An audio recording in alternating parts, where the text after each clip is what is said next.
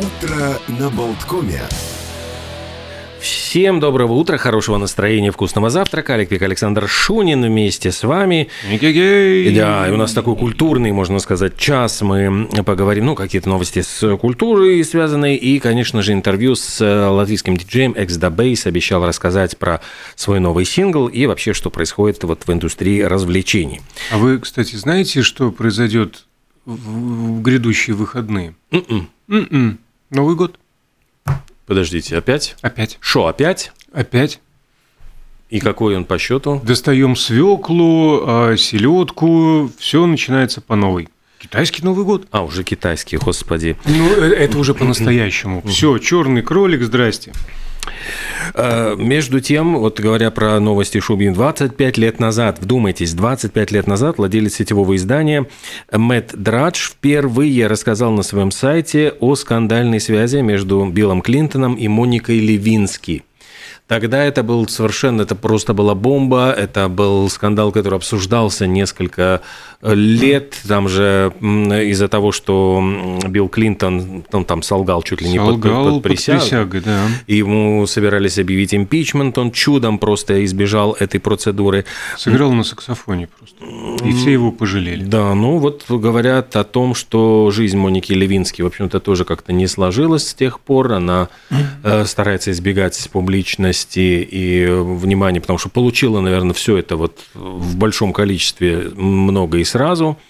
Были же на Хэллоуин очень популярные маски Кли- Клинтона и Левински там продавались. Да, в общем-то, и сигары раскупили все сразу во всех магазинах. 25 лет назад все это случилось. А, А Кевин Спейси тем временем так, получил не только какие-то обвинения, а, но и награду от Музея кино в Турине за достижения в жизни, понимай, как хочешь. А, причем вручили через несколько дней после того, как Спейси предстал перед британским судом по семи обвинениям в сексуальном насилии. Но музей, в ки- э, ки- музей кино в Турине заявил, что вручил знак, э, приз, э, приз в знак признания личного, эстетического и авторского вклада Спейси в развитие драматического искусства. Вот так вот большое спасибо. Сказал Спейси в ответ. Джеральд Батлер рассказал о том, как он снимался вот в фильме «Самолет» или там «Крушение», как вариант, эм, ну, «Plane» называется эм, в- на английском. История про то, как он играет пилота и сажает самолет в джунглях с пассажирами, там происходят в этих джунглях там какие-то революционные события, захватывают террористов или повстанцы э, всех в плен, и только он и преступник, которого перевозили на этом самолете, остаются как бы вне, ну, на свободе, и они пытаются вдвоем организовать сопротивление ну, вот всем этим террористам. Вот Батлер рассказал, что произошел с ним неприятнейший инцидент, в сцене, где он пытается починить тормоз перед взлетом, э, он ухитрился, значит, он вспотел, начинает протирать лицо и вдруг понимает, что э, протирает фосфорной кислотой. О, Господи. И прямо говорит, ужас было просто было у него в горле, в глазах, во рту, в носу, то есть он ощущал эту кислоту, просто жуткая была боль, несколько часов, вот чего не терпят актеры ради искусства. Э, Кстати, про актеров. Э, Не очень хорошее известие из больницы о Джереми Раннере, Реннере, э, у которого снегоуборочная машина-то переехала 1 января. Ему могут э, ампутировать ногу все-таки. Ужас какой. Вот, да, э, борются и он, и врачи за конечности. Желаем, конечно же, победы и скорейшего выздоровления. А Галь Гадо вернется к «Форсажу». Стало известно, что и в десятой части она появится. Тут все, значит, как бы разводят руками, говорят, как же, она же погибла в шестой части картины. А в ответ говорят, ничего, вот вспомните, что в девятом появился, значит, эм, Хан Лу, а на самом деле он погиб в третьей тоже части. А просто придумали специалисты ход, что он якобы инсценировал свою смерть. Слушайте, Та-та-та-пам-пум. Ну, а, а кто не, не, не, не, Не не возвращал, да, да. Вспомним хотя бы Шерлока нашего Холмса, в конце концов. Ну и, собственно, э, обещают, что в десятом, значит, «Форсаже» вот Галь Гадот сможет показать себя. Э, там же злодей играет Джейсон Мамоа. В общем, картину разделили на две части, поскольку вот десятая часть «Форсажа» будет десятая один, десятая два. И бюджет там какой-то астрономический, 340 миллионов долларов. Это даже не 200, а 340. То есть вот купить, конечно, будет тяжело. Но зато Галь Гадот, э, она не появится больше в, вот, во франшизе «Чудо-женщина». Говорят, что заменят ее молодой, более молодой актрисой, что она сама намекнула, что это уже пройденный этап. И спасибо, конечно, большое за такого, ну, за возможность сыграть культового персонажа, но больше она в этой роли не появится. Ну и хватит, на самом деле, пора становиться а, серьезной актрисой. Ну, вспомни, как этот э, Дэниел Крейг тоже, значит, вроде больше не появится в роли Джеймса Монта, и появился новый кандидат. Э, говорят, что сейчас э, очень больш... ну, серьезным кандидатом на роль Джеймса Бонда считают 30-летнего англичанина Люсьена Лависконта – он э, с ним известен вот по Эмили в Париже. Я, к сожалению, этот сериал не смотрел, поэтому не могу оценить его э, как потенциального а, Бонда. Он очаровал брокколи. Я ставил новость на Mix News. Вспоминаю, вспоминаю. Да, ну, действительно, что... он сейчас в фаворитах. Брокколи полезные всегда для здоровья, их полезно очаровывать, но говорят, что вот его уже там чуть ли не нарядили в смокинг, уже отсняли какие-то тестовые ну, кадры, которые впечатлили, впечатлили и, говорят, щеголоват. Mm-hmm. Ну, одно из главных достоинств. А ты говоришь, полезно для здоровья. Тут исследователи из Финляндии кое-что интересное обнаружили, что прогулки по паркам значительно снижают необходимость обращаться за лекарствами от беспокойства, бессонницы, депрессии, высокого кровяного давления и астмы. А ученые проанализировали ответы 16 тысяч случайно выбранных жителей Хельсинки, Эспо и Ванта. Я так понимаю, прогуль... кто прогуливался по паркам этих городов. Респондентов попросили сообщить, какие лекарства они принимают. Затем спросили, как часто они проводят время или занимаются спортом на свежем воздухе в парках и лесах. Выяснилось, что гуляющие среди деревьев 3-4 раза в неделю на 33% реже пользуются психотропными препаратами, на 36% лекарствами от кровяного давления и на 26% лекарствами от астмы. Так что все в парк, э, все в сад, как там было. В 1965 году, в этот день, вот 18 э, числа, 18 января, вышел фильм э, Марлена Хуциева. Э, вышел он под названием «Мне 20 лет», хотя изначально его называли «Застава Ильича». И картина эта, которая пролежала два года на полке, она подверглась очень большим изменениям. Э, Ее критиковал очень сильно Никита Хрущев, потому что он сказал, что, дескать, вот безнравственная какая-то безыдейная молодежь, которая шатается по значит, экрану, не знает, чем заняться, не знает, знает, к чему стремиться, а мы тут строим вообще коммунистическое общество, чего же там они не строят. Э, по сценарию, по-моему, Геннадия Шпаликова был фильм снят, и там снимали э, вечера в Политехническом музее с участием Беллы Ахмадулины, Евгения Втушенко, Андрея Вознесенского и Роберта Рождественского.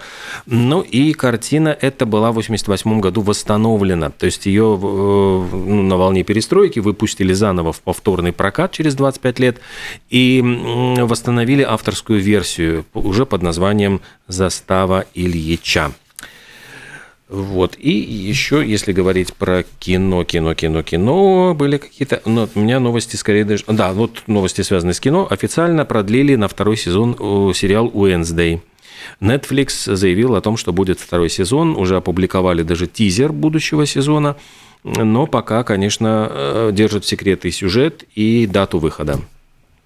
Угу. А еще, если говорить про вот э, современные технологии, обратили внимание на то, что искусственный интеллект, когда создает, там же сейчас стало очень модным создавать при помощи нейросетей э, какие-то картинки с вымышленными, ну то есть несуществующими людьми. И вот эти фотографии, которые, ну, как фотографии, просто изображения, которые имитируют, как будто бы сделанные фотографии на вечеринке с искусственным интеллектом, а, многие, разбирая их по, вот по пунктикам, говорят, что все-таки неестественно получается вот у искусственного интеллекта. Во-первых, он решил для привлекательности вставить девушкам слишком много зубов в рот. То есть, когда смотрит, напоминает просто тиранозавра какого-то, ну или акулу. Просто вот ну какие-то, ну там не 32, а явно там 60 зубов у нее во рту. Потом, говорят, э, лишние пальцы на руках появляются. Они слишком длинные, эти пальцы. Они напоминают каких-то вот прямо вот каких-то монстров, чудовищ с какими-то там длиннющими э, пальцами. И поэтому вот что-то еще не дотягивает, вот не доруливает искусственный интеллект для того, чтобы... Ну, то есть смотришь на картинку, все вроде бы как будто бы нормально, говорит, вот почему-то ощущение тревожности. И, ну и дальше начинают разбирать, почему. Потому что это выглядит неестественно. Начинаешь приглядываться, слишком много зубов, какие-то неестественные пальцы. Там, ну вот все как-то сделано, ну вот не по-людски. Ужас, ужас. Иными словами. А нейробиолог из Принстонского университета, вот он выпустил новое эссе, его зовут Майкл Грациано, заявляет о том, что э, тоже сейчас стало модным чат-боты на основе искусственного интеллекта, угу. ну и в частности вот чат э, GPT, э, он говорит о том, что это очень опасные всякие вещи. Он говорит, что очень легко эти алгоритмы становятся социопатами. То есть он объясняет, что человек вот тем и отличается от машины, что эволюция нам дала эмпатию, то есть вот она выработалась э, долгими-долгими годами. А вот эти э, просто программы, алгоритмы, инструменты, они этой эмпатии не, не, не могут испытывать, они не, не люди. И, в принципе, они ведут себя абсолютно как э, социопат. Ну, то есть социопат всегда считается очень опасным э, членом общества, потому что он не э, способен испытывать жалости, сострадания, он невероятно эгоистичен, он действует исключительно в личных интересах без учета, игнорирует социальные нормы, игнорирует э, эм, ну, вот все, все, все принципы поведения, у него крайняя агрессивность, он не принимает законы общества и ведет себя агрессивно по отношению к людям. И все это вот, в принципе, вот подхватывают эти боты, и они в принципе, копируют вот именно поведение классического социопата. Поэтому этот нейробиолог говорит, что ну, пока, конечно, мы вот их, эти, это просто является вроде как будто бы забавой, вот мы забавляемся, но не дай, не дай бог, вот куда-то это вот выльется во что-то более серьезное, э, нам может, в принципе, очень сильно этот искусственный интеллект навредить. Так это уже э, выливается, искусственный интеллект начинает потихоньку использовать э, в суде нарушение правил дорожного mm. движения уже, в принципе, оценивает их степень тяжести глубину искусственного интеллекта в некоторых странах. Ну да, тут повод задуматься, к чему это может привести. И если уже говорить об чем-то эмпатичном, о людском, а, ну, людям свойственно лениться немножечко, чуть-чуть, ну, признаем, да? Это самая прокрастинация, а если можно сделать это завтра, почему надо делать это сегодня? Так вот, шведские ученые пришли к выводу, что подобное поведение вредит не только делам, но и здоровью. А, лонгитюдное исследование было а, проведено, более трех тысяч с половиной добровольцев из восьми университетов, они заполняли детальные опросники о физическом и психическом состоянии, не буду утомлять подробностями долгими. Вывод такой, те, кто любит прокрастинировать, то есть постоянно откладывать э, дела на потом, лениться, а, демонстрируют э, более выраженные симптомы депрессии, стресса, тревожности, э, сообщают о худшем качестве сна, а также о болях в составах, суставах рук и даже финансовых затруднениях.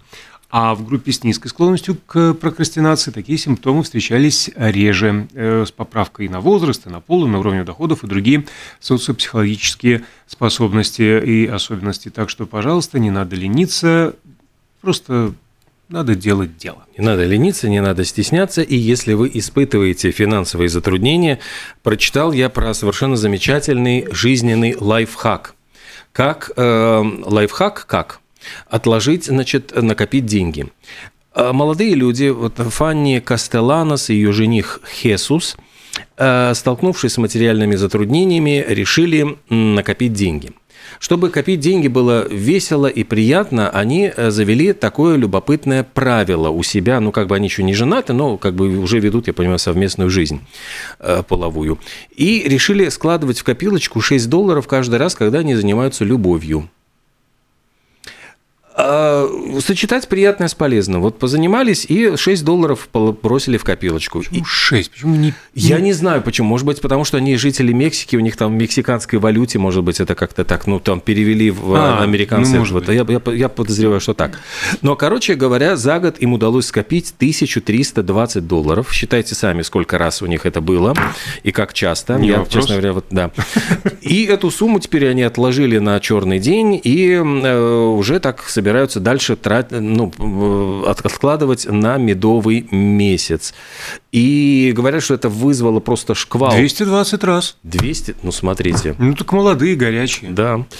Э, и, Через 10 лет сотню, если наскребут, так и хорошо. Понимаешь, вот э, вызвало это с одной стороны восторженные отклики, а с другой стороны, понятно, печальные. Они говорят, таким способом мы, к сожалению, денег уже накопить не сможем все равно получается любовь за деньги, как ни крути. А если они живут вместе, совместное хозяйство, ну, наверняка же у них не обходится без котиков. Ну, наверняка котиков любят все. А исследователи э, провели, какие исследователи? Американские исследователи а провели ряд э, экспериментов, изучили как умение адаптироваться и уровень любопытства домашних кошек коррелирует с их умственными способностями и вывели топ самых умных пород. Итак, самыми умными оказались абиссинские, бенгальские, берманские кошки, а также корниш рекс и шотландские вислоухие. Хорошие способности показали также сингапурские, сиамские кошки, турецкая ангора и японский бобтейл. Вот. Ну, ну прав, правда, стандартизированного теста для измерения интеллекта у кошек не существует. Э, и так понятно, что они умнее людей.